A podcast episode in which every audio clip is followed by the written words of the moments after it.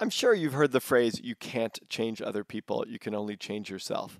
Well, it's not true. In fact, if you're a leader or a manager, it's your obligation to change other people, to help them become better at what they do, to become stronger. And if you care about the people in your life, then it's your longing to help them change in ways that support their own growth. This is the subject of my newest book, which I wrote with my good friend Howie Jacobson. It's called You Can Change Other People, The Four Steps to Help Your Employees, Colleagues, Even Family Up Their Game. It's based on my coaching methodology that I've worked on over the past thirty years, brought to you in a practical, step-by-step format that you can start using immediately. You can get it wherever books are sold. To download a sample chapter, either in written form or audio version, visit bregman partners dot com forward slash new book. That's one word, bregman partners dot com forward slash new book. And if you've already enjoyed You Can Change Other People, please consider leaving a review on Amazon to help others just like you discover the book. Now, on to today's episode. Hello, and welcome to the Bregman Leadership Podcast. I'm Peter Bregman, and I believe that the best leaders don't try to do it alone. As the C E O of Bregman Partners, my mission for over thirty years, and the mission of this podcast, is to help successful people like you close your leadership gaps, grow as leaders, and inspire your team, inspire all the people around you to get great results.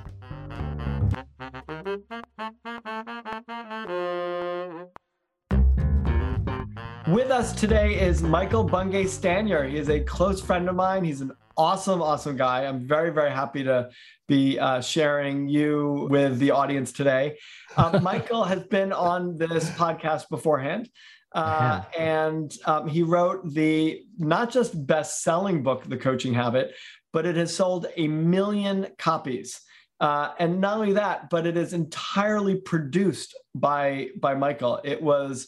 You know, he did not go through a traditional publisher, and he uh, wanted this book, the, the Coaching Habit, to be simple, interesting, humorous, a fast read, incredibly valuable, and he obviously succeeded a million copies later. He has now written a new book called How to Begin, uh, and and uh, and I, I we were just talking about and looking at the title of How to Begin. It's, I mean, sorry, the cover of How to Begin, which um, which is amazing because the, I'll just explain it to you. If you're listening to this podcast, you won't be able to see it, which is that the book begins on the cover.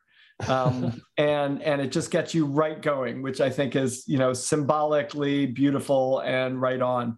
Uh, how to Begin, start doing something that matters. So we're here to talk about that book with Michael. Michael, it's a long introduction to say welcome to the Bregman Leadership Podcast.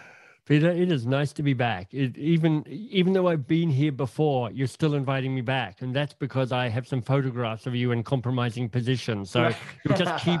keep having me back until I release the negatives, but thank you. It's, I love chatting with you. You know, you and I kind of geek out about the same sort of stuff.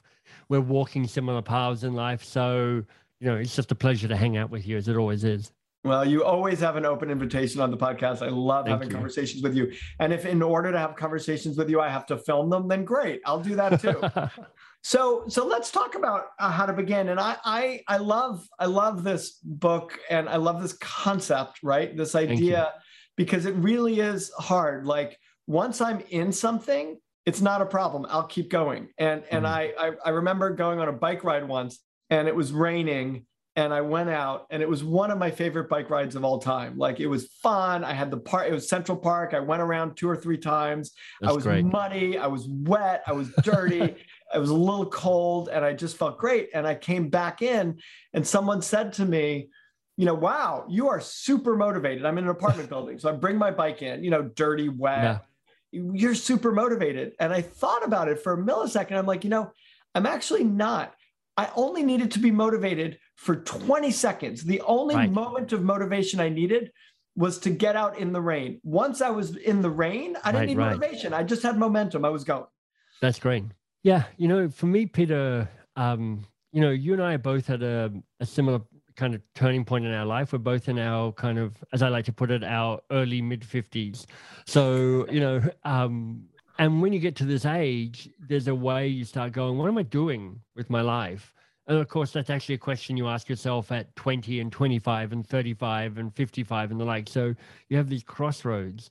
And a phrase came to me that would turn to be at the seed of this book, which is, we unlock our greatness by working on the hard things. And, you know, if I think about the work I'm doing, and this is true about the coaching stuff, is, you know, I'm trying to unlock people's greatness. Like, I want the best of people so that they're taking on the bigger things that matter. So they're making their life better, but they're making all of our lives better.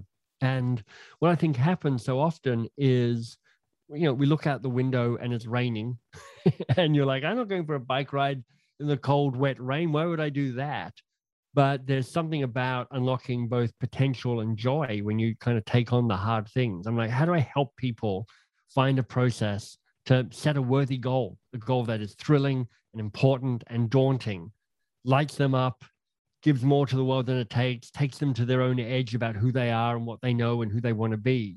And if we had more people doing that work, and I hope, you know, the listeners to the podcast saying, yeah, I, I wouldn't mind a worthy goal, then, I mean, I hope that the individual wins, but I think we all win by more people taking on the stuff that matters.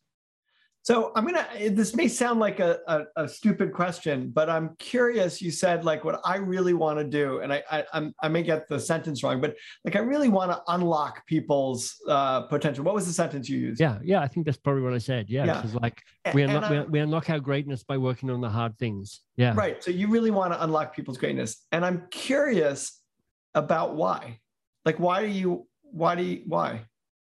You know, um, it's kind of about the, I mean, this, it's kind of about the miracle of life. Now I'm, I'm, I'm an atheist. So I have, I don't have a kind of religious practice that I belong to, a religious community, which sets up a, a way of understanding the world and connecting to the world. But, you know, I read a book many years ago, Peter, by uh, Bill Bryson. It's called A Short History of Nearly Everything. I love this book. Because he, he, at the start of the book, he goes, look, I'm just trying to make science cool again, because for most of us, science was destroyed in high school by, you know, grinding through chemistry or physics or something like that. And as I read this book, it just occurred to me how deeply unlikely it is to be a human and alive on this planet right now. I mean, it's just, it's, it's extraordinary. And all sorts of random things had to happen. I mean, it, from Bill Bryson's book, you know, here's one random thing. We have a really large moon in, in, in our Earth, much larger relative to the planet than any other moon in our solar system. And everyone's like, well, okay, but who cares? Right? Here's why we care. Because if we hadn't had that kind of huge Mars-like thing burst into the Earth millions of years ago and throw up the stuff that became the moon, well, what the moon does is it keeps our magnetic pole stable. So we're a relatively stable planet. You know, like, okay, well, who cares? I'm like, well, here's why we care. Having a stable magnetic pole allows us to have seasons. If we didn't have that, we wouldn't have summer, spring, fall, winter. And it was like, okay, well, who cares? Well, I'm like, if we didn't have seasons, we wouldn't have agriculture. If we didn't have agriculture, we wouldn't have civilization. If we didn't have civilization, Peter and I would not be sitting here having a conversation about whatever.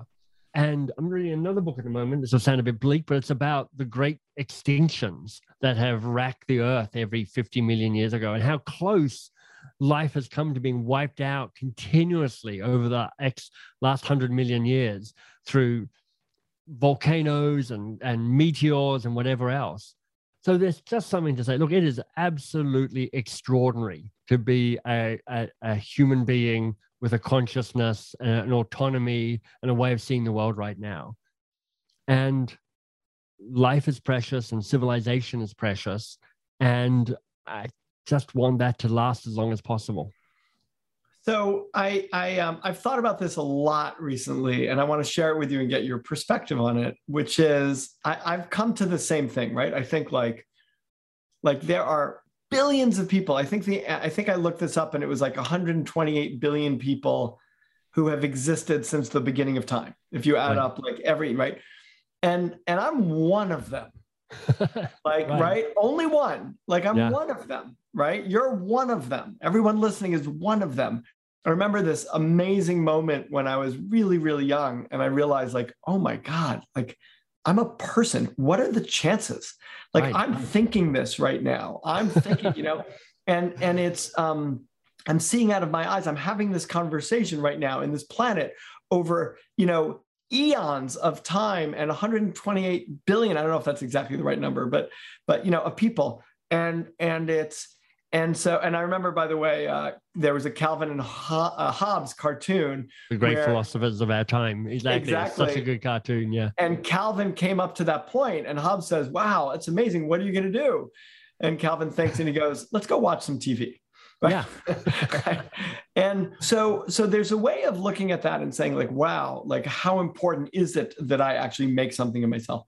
Yeah. But then I also think like, I look at these people who go out to create greatness in the world sometimes, you know, like Facebook, mm. for example, Mark Zuckerberg, like, is that actually making the world a better place or is it making it a worse place? And who's to say that a single conversation I have with someone yeah. in a grocery store that does something, I don't know yeah. what, because I don't understand how the world works, but I, I have a single conversation with someone that touches them in a particular kind of way, that that is not more earth-shattering than, you know, building a massive company and, you know, quote unquote, I'm going out there yeah. to change the world. And I, I think about this a lot and I'm curious to get your thoughts on it. So the book is, um, I think the book is, there's a little bit of misdirection that goes on in the book. Because if you come back to that that phrase that seeded this, we unlock our greatness by working on the hard things. It's about unlocking our greatness and taking on a worthy goal, which isn't just about what gets you your life. It's not just about making people rich or having a big company. It's like, how do you do something that is thrilling, that speaks to your values and who you are in the world? How do you do something that is important, that gives more to the world than it takes? You know, that's a phrase from uh, Jacqueline Novogratz in her book, A Manifesto for a Moral Revolution. She has a TED talk on this as well. Mm-hmm. And I think it's, it's, I'm, I'm less interested, to be honest, around the trophy at the end of this. I'm more interested in how do you do the work that allows you to become the next best version of who you are? Right. Because I think if you're the next best version of who you are, then there is a chance where you have that conversation with somebody in a grocery store and it changes everything. Right. And there is a chance that you have that, you role model a way of being to your children or to your partner or to whoever, and it changes everything. And sure, your worthy goal might be to start Facebook, but that's, for most of us, that's not the case. For most of us, our worthy goal is to try and build a relationship in a different way or write a book or connect in your neighborhood in a different way. I do think that it is a thousand... thousand small actions that contribute to the greater good, and you're never quite sure which ones will take off and which ones won't. But if more of us are willing to try and take that on, I just think it gives us better odds. I'm just trying to play the odds. That's great. And it's interesting that you bring up Jacqueline Novogratz. I know Mike Novogratz, who's, you know, billionaire investor. Yeah. And it's interesting to see the two paths that they've taken, and they're both right. having an impact, and they're both having very different impacts that are very in sync with who they are. Like that's right. very connected with who they are. Yeah. Yeah. I mean, her work is wonderful. You know, she, she created and founded and runs this company called Acumen, which is like a nonprofit venture capitalist. Uh, they find right. people who are doing great work and they're like, here's how do we bring the same discipline that a venture capitalist would bring, but to projects that we think contribute to more to the world than they, you know, give yeah. more to the world than they take. Right. So let's take a walk through your book. The first part is to set a worthy goal, right? How to figure right. out um, how to figure out what's worth taking on. How do we figure that out? Yeah, well, I think part of it is you take some time. First of all, you give yourself permission to think about setting a worthy goal. And then you don't get seduced into thinking that the first worthy goal you come up with is actually the worthy goal. You know, if if anybody knows any of my previous work around the coaching questions, you'll know one of my favorite questions is, so what's the real challenge here for you? Because I have a hypothesis that we spend too much time working on and trying to solve things that aren't actually the real problem. So really the question that underlies this is the question, so what's the real worthy goal here for you? So, you know, the starting point is understand thrilling and important and daunting, which, you know, people get already. Thrilling lights you up, important, gives more to the world, daunting helps you learn and grow at the edge of your competence and your confidence and your sense of self. But then you go, okay, so I can look around and I'm like, okay, where would I find a worthy goal? Some people will know it. Some people are already like, oh, no, it's in my head. I've just been waiting for somebody to give me permission to do it. But some people need to look for it, Peter. So it's like, is it at work or is it outside work? you know, is it at an intimate scale or is it a broad scale? What kind of game are you wanting to play there? Is it about the project or is it about people or is it about your own patterns? So there are different places to look. But once you take a guess, take a guess at what your worthy goal is, I think one of the powerful things you can do is you can hold it up to three tests.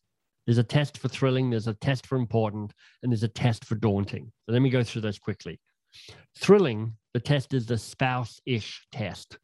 So if you're lucky in your life, you have somebody who is just a kind of best friend, who knows you, who's seen your patterns, who's heard all your jokes, who still laughs at some of your jokes, and they've just got a sense of who you are and how you show up in the world. And the test here is to go, hey, I'm thinking of doing this. What do you reckon? And you can do this in real life, or you can do it as a thought experiment. How, how are they going to react? And I reckon they're going to say one of three things. Brilliant. Definitely, you should go do that. No, terrible idea. Definitely do not do that. That's nuts. Or the third one is something along the lines of, yes, but could you stop talking about it and go off and do it? Because it's getting really boring hearing you going on and on about that. And neither of these things, uh, any of those responses are the truth, but there's somebody who knows you, who you can calibrate what your worthy goal might be against. So that's the spouse-ish test. Helps with the thrilling. It's like, does it speak to you or, or not? The important test is um, what I call the FOSO test, which I know sounds like somewhere funky in New York, but F or f- like some version of FOMO, but FOSO, for the sake of. So as you look at your worthy goal, you get to ask yourself, for the sake of what might I take this on? And it just invites you to get beyond yourself and think about, well, what's the bigger picture that this might be contributing to? And then the daunting test is the Goldilocks zone test, which is, as you kind of look at it, you know, in, in astronomy, um, the Goldilocks zone is that place where a planet can exist near a star where water is liquid, not too hot, not too cold. So the Goldilocks zone is like, it doesn't have the right weight for you. Does it have enough heft? So it's big enough to be stretch you and be difficult, but it's not so big that it is important. And it's not so small that it's it's trivial. So I think putting your worthy goal through this series of tests just allows you to edit it, tighten it, draft it. And you want to go through a series of tests. So, and then you go like, this is my best guess. This feels thrilling enough and important enough and daunting enough for me to take on. Um, I love that, and and it, you. it's you know like we need we need ways of of um, kind of measuring our response to the things that excite us in a sense, right? Mm-hmm. Like to, to sort of say like, yeah, that's that's meeting these criteria. I'm curious, you know, my when I think when I put myself through that lens, yeah, I've got at least at least ten worthy goals, yeah. right?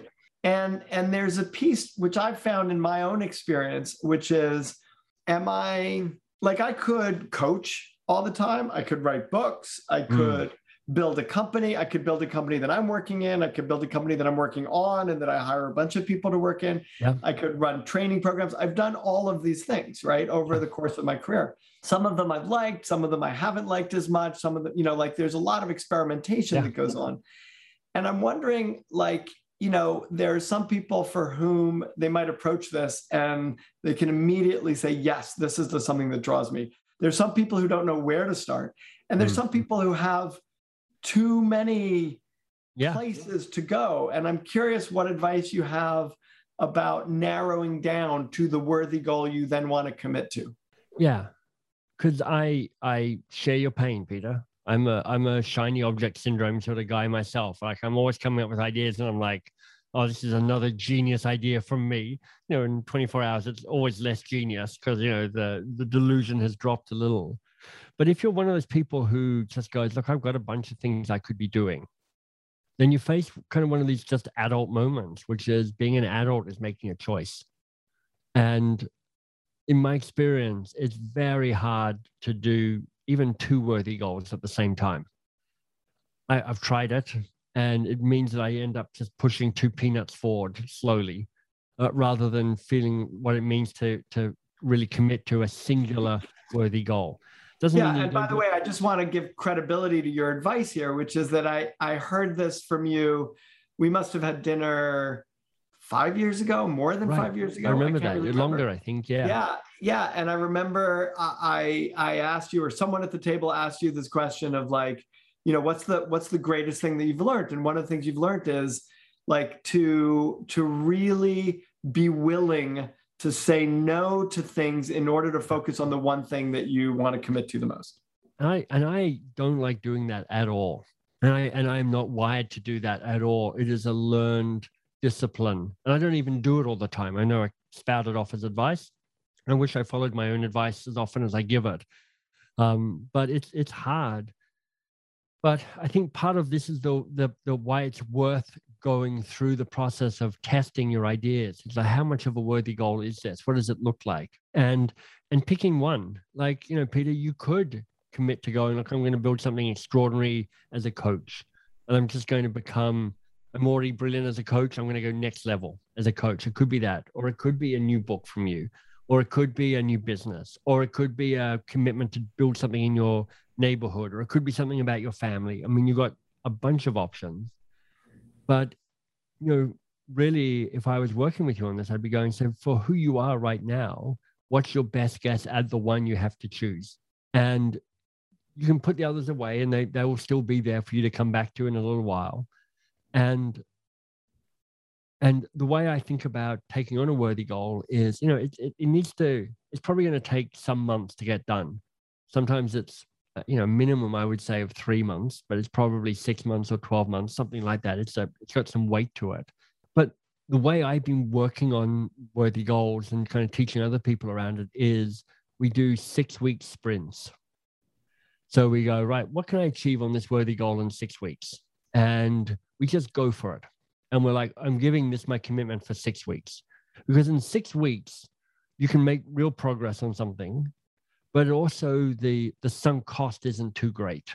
You, you're not like, I've been working on this for twelve years. It's hard for me to let it go. You're like, I'm just going to work for it on six weeks. And then after six weeks, I take a week or two to reset and go, all right, what, what have I learned? Actually, like, what they would suggest for a good workout schedule, like yeah. work out hard for six weeks and then take a week off. That's neat.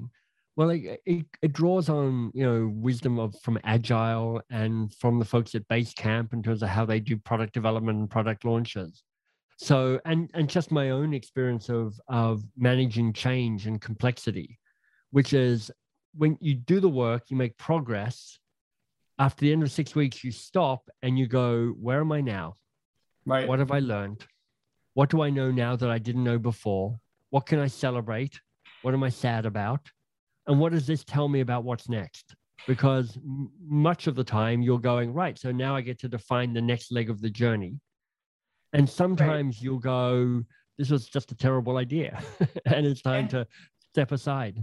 And so you're, you're, because of the time frame, you're not saying this is what you're going to devote your life to. And right. you're not saying that this has to be the only thing. What you're saying is focus on something that's really worthy and commit to it. And we're going to talk about commit in two seconds.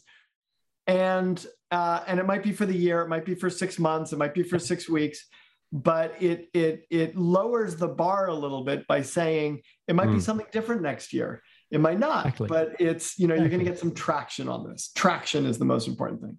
You know, I worked, I was talking to a woman just before we got on this conversation, Peter, and she was saying, look, I'm, she's working through this worthy goal process. And she's like, you know, I, I brought to it a book I've been working on for two years. And I've invested, you know, you know what it's like writing a book. It's hard work and it's a bit miserable. And she's invested, you know, editorial guidance and stuff. So she spent time and money on this thing. And what she's come to the conclusion at the end of her six weeks as a kind of focused worthy goal is she's lost the joy of this book. And it's no longer a worthy goal that's serving her. And she's just now stepping back going, so this isn't, this book isn't it. So now what? And as sad as that is in some ways, it's actually remarkably courageous and liberating. It, I was go, just going to say courage was the word I was going to use. It's oh, very courageous to drop a goal. It is very courageous. And particularly one where when she started, you know, writing a book, you often have these fantasies about this is the book that will help me be discovered and help me become famous and help me, you know, this, that, and the other, which just doesn't happen. Sell a million copies. I got lucky once, but for most of us, you know, most of my books, that's not the case at all. So um, yeah, it takes real courage to do that. But I think right. this is this is the insight, which is um, make make a commitment, hold it lightly, but hold hold it hold it seriously when you're doing it. But know that there'll be moments to stop and pause, and these are good moments, and go, what am I learning? And uh, is this still a yes, or do I need to think again? And equally important, it sounds like, is don't keep questioning yourself every day. Set a time frame for right. which you're not going to question yourself. And then at the end of that, you can ask your question, is this really the worthy goal that I want? Yeah, I mean, honestly, what comes to mind is all the financial advice that you get given if you hold stocks and shares, which is do not check the stock market every day because right. all you'll get is ebbs and flows and ups and downs and angst. But if but if you check it every, I don't know, six, I don't know, I'm I'm not a financial advisor. No, you so, just reminded check me it, though. Check it every now, three months or six months. And you go, you what, just reminded what, me where, where the NASDAQ's down about two and a half percent. So uh, so you're right. We probably should buy or sell or buy and sell. Yeah, exactly. Talk to, and you may have already talked to us about this piece, but but talk to us a little bit about the commit. How do you know yeah. for sure that you're committing? You, you, look, this is the question, which is like, are you up for it? Because if you've gone through, in, in the book, I recommend three drafts. You end up with a strong final draft. And it's a draft because you're never quite sure. But now you've got a serious question to ask yourself, which is, are you up for this or not? And the insight behind this, Peter, is we are far more committed to the status quo than we realize. It's much harder for it because when you take on a worthy goal, you disrupt the status quo. You're actually saying, you know what, I'm I'm breaking a pattern, I'm breaking expectations I'm held by myself, of myself, and by others of myself. This is going to be a bit of a disruptive act by me taking this on. Am I really up for it? So there's one question asked twice, which is really the the, the commit process. The first step is this. You go, imagine having done all this work to define a worthy goal, you decide to walk away from it. You decide you're not going to take on your worthy goal because that is one of your choices. What are the prizes and punishments of that decision? What are the benefits and what are the, what's the costs of that decision? Because there are definitely prizes and punishments. The prizes are, it's not disruptive. I'm not putting stuff at risk. I'm not I'm not risking my own reputation, my own sense of self. I'm not risking relationships. I'm not risking time and money. There's a way that maintaining the status quo, it, there are benefits to maintaining it because you're doing okay. But then you look at the punishments. What's the price you would pay and others would pay if you didn't take on this worthy goal? And not only does that kind of tell you what you're walking away from for you, but it also tells you that what would happen if the people who would be who would benefit from your worthy goal didn't get that because you didn't work on it, and what would happen to the world if you weren't working on your on your worthy goal. And you're kind of weighing it up and going, prizes and punishments, which one outweighs the other one? And you want the sense of punishments to outweigh the prizes of not doing your worthy goal. Then you just ask the same question, but now the the the focus has changed. So now it's like, imagine you were fully committed to this worthy goal. What are the punishments and what are the prizes of that? And the prizes are often obvious. You're like, you know what, this is good for me, it's thrilling, it's important and daunting. You kind of get excited around that. But the punishments ask you to look at what's at risk if you were to take this on. So the, they're kind of mirror images or reverse images of each other, but it's an examining the current state and the future state and asking prizes and punishments, what happens? And if you don't have punishments outweigh the first question, if I didn't take this on, and if you don't have prizes outbalance the second question, what if I fully committed to this? It means you probably haven't quite yet got the worthy goal that's right for you. But mm-hmm. if the equation works in your your your thing, you're like, you've, you've, you're seeing what's at risk here and you're seeing what's to be gained. Now's the time for you to cross the threshold. Let's talk about crossing the threshold. Sure. Three things to think about as you cross the threshold, because I can't get you to the end point because the end point may change and evolve and it's a worthy goal. So who knows? But as you start moving, there are three things to consider. The first is this, that you want to move in small steps. It is, it's not like, you know, you cross the threshold, you enter into the address into your Google Maps and it's like, okay, it's seventeen minutes and here's the here's the destination. It's much more like you're you're in a jungle, a mist-covered valley in front of you, there's a peak on the other side, and you're trying to figure your way through an unknown land. And the idea is, and this kind of connects back to the six weeks thing we were talking about earlier, Peter, you want to keep moving, but you want to be kind of edging your way forward. And just like you navigate in, in wilderness, you know, you, you get to a landmark, you stop, you reorient, you get your compass out, you get your map out, you decide the next path of the journey, and then you head to the next piece. So small steps is critical. The second piece is you want to remember the best of who you are. Um, you know, when we take on this worthy goal that is daunting, meaning we haven't done this thing before, it puts you under pressure and it makes you question yourself. So there's a there's a way of understanding what the best version of you is like, so that in those moments of doubt and concern and ambiguity and uncertainty, you're you're able to kind of come back to the, oh, this is who I am when I'm at my best. How do I reconnect to that to give me the best chance to keep traveling forward?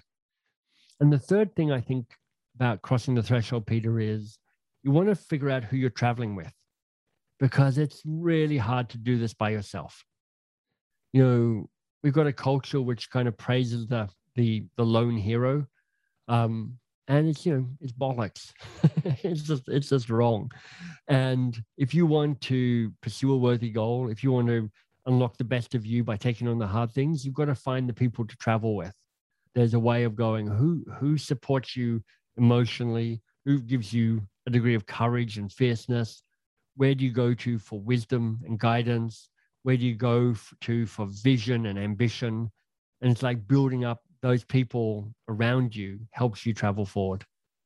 I, I love this whole process. And Thank you. and the And and you're sort of really touching on these three pieces of it, right? The three uh, parts of setting the goal, committing, and then and then getting Crossing started. The threshold. Yeah, exactly. Um, there, I have two questions. One is, how do we um, avoid the process getting in the way of us starting? Right? Like mm. there's some ways in which I can say, okay, I want to write fiction. So let me think about what a worthy goal is. And I'm going to commit, I'm going to cross it. And three weeks later, I'm sort of still setting up mm. my approach to writing fiction. And I haven't written my first word yet, which is the hardest yeah. part. And I, I find myself, you know, to-do list, creating lots of to-do lists are often oh, yeah. a way of like stopping myself from actually doing anything. So I'm curious what advice you have around that. Yeah, I wish I wish that wasn't so familiar, Peter. The I'll create a whole lot of to-do lists and in in pseudo action. Right. So, look, I feel I feel people's pain around this. Um, I was just I've I've just come to the end of a six-week burst around my own worthy goal at the moment, and reflecting back on it, I'm like, I'm having real trouble closing closing the deal in the broader sense. You know, I'm ninety-five percent of the way on about seven things. And now I'm just prevaricating and procrastinating around kind of getting a bunch of things over the line. I'm like, oh, that's really interesting. Just watching myself avoid the final step. So it's part of why it's useful like, to, to do the six-week burst is you get to stop every now and then and go, what am I noticing? Not mm-hmm. failure, but feedback. What's what's showing up here? Right. But I, I do think, Peter, in some ways this comes down to... Um, who do you have in your corner that's helping you out with that? Because, you know, if you and I were hanging out and, you know, we go down somewhere cool, you take me to some cool bar in New York, uh, and I go, so how, how's the thing going, Peter? And you're like, yeah, you know what? I'm, I've been really thinking about it. And I, so far I've got this to-do list. I would go, particularly after my second beer, I go, so you're just wasting time then because you're just prevaricating. And I'm like, and I know this, Peter, because I'm doing the same right now. And you'd you'd ask me a question, you go, so Michael, how's your thing going? I'm like, well, yeah, fair point. I am also prevaricating. Right. So, you know, I um, wonder, I wonder actually, as I listen to you, whether, well, I wonder what you think of this advice, because I'm thinking about this whole process. And I think like, let's say your worthy goal, whatever it is, is to write a book or to, yeah. you know, impact hunger in your community or whatever it is.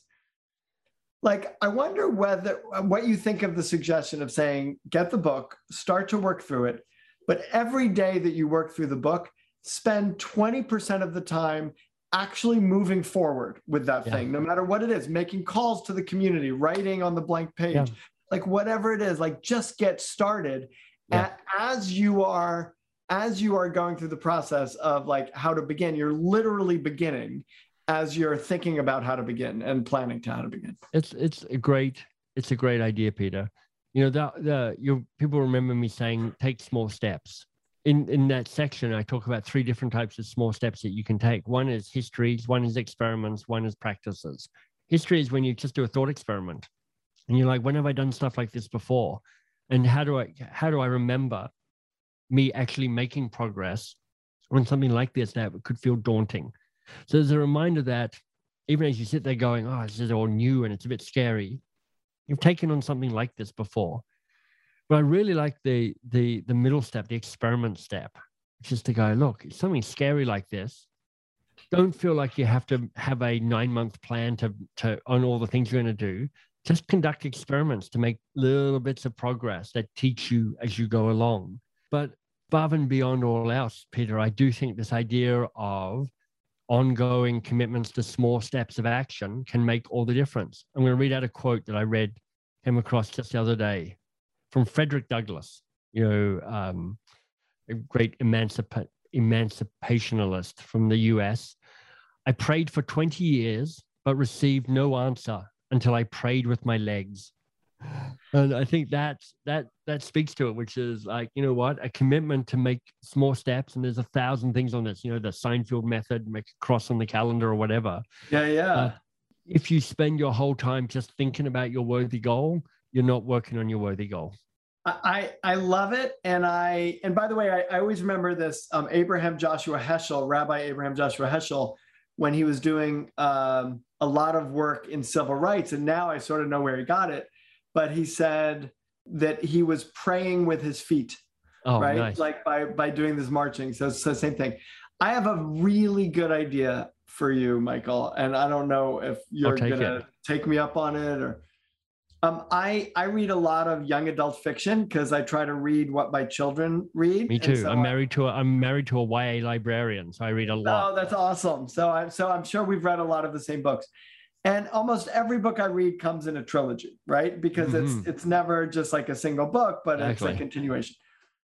And I I see a re and I and I'm actually I'm sharing this idea with humor, but also with utmost seriousness, which is you've tackled one major problem with this book, How to Begin. There are two yeah. other major problems in order to accomplish anything, and you're good at all of them, right? You've built right. businesses, you've yeah. built amazing books, you have a speaking career. You're, um, there's a book called How to Begin. Then yeah. there's a book called How to Continue. yeah. And then there's a third book called How to Finish. I love right? that.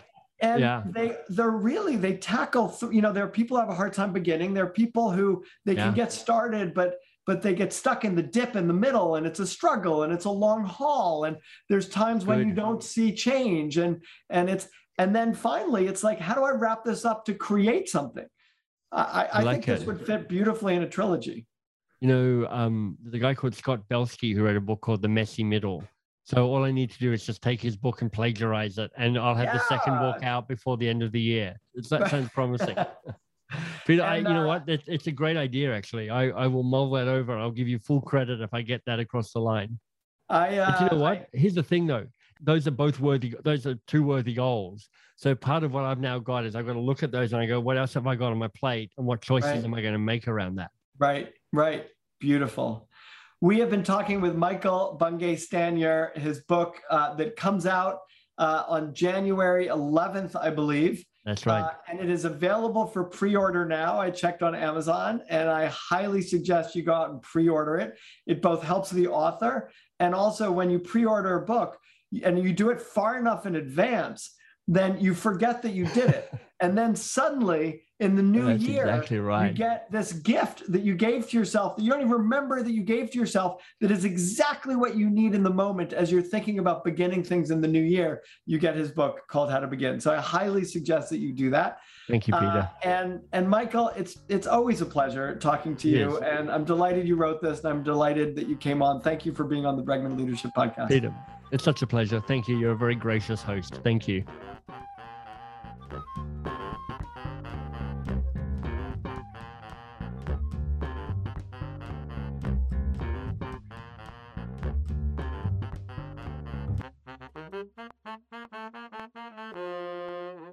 If you enjoyed this episode of the Bregman Leadership Podcast, then you also might enjoy my newest book, You Can Change Other People. You can find it on Amazon or wherever books are sold, or by going to bregman partners dot com forward slash new book. That's one word. If you've already enjoyed the book and found it useful, consider telling a friend or leaving a review on Amazon. Leaving a review helps retailers recommend the book to others just like you, so it's really helpful. Thanks to Claire Marshall for producing this episode. Thank you for listening, and stay tuned for the next great conversation.